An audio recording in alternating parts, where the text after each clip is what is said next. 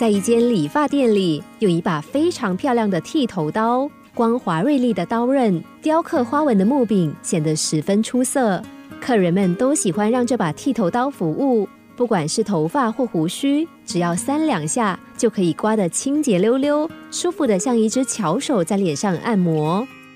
有一天，主人出门办事，剃头刀突然兴起一股念头：自己工作那么久了。每天望着玻璃窗外的街道，却从来没有到外面的世界冒险，一定得出去闯荡一番。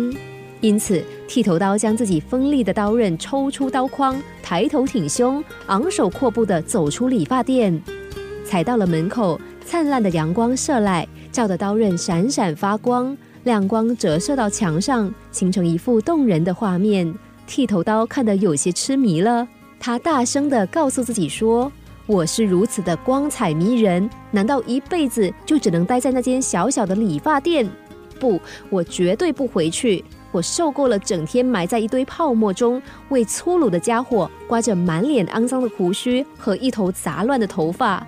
像我这样的高贵，怎么可以继续做那些粗俗的事呢？于是，剃头刀找了一个偏僻的地方，将自己藏起来。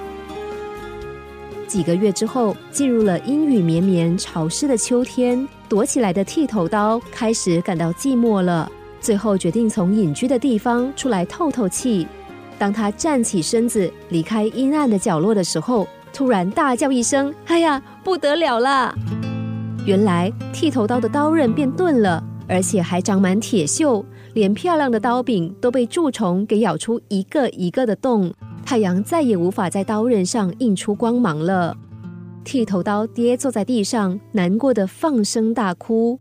他想到，曾经他的主人是如此珍惜他，那么肯定他的工作能力，每天把他照顾的好好的。但看看现在的他成了什么样子啊！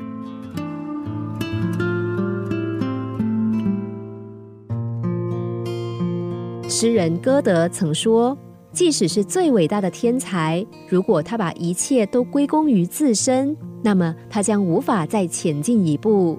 任何一个有天赋的人，如果不能发挥自己的特长，不管拥有多好的能力，都只能留在原地踏步。有时候，平淡也是一种绚烂的表现。不因高人一等而洋洋得意，反而能够展现出成熟之美。每一个人都是一块美玉。唯有保持柔软的心态，经过多次的磨制，才能散发出光彩。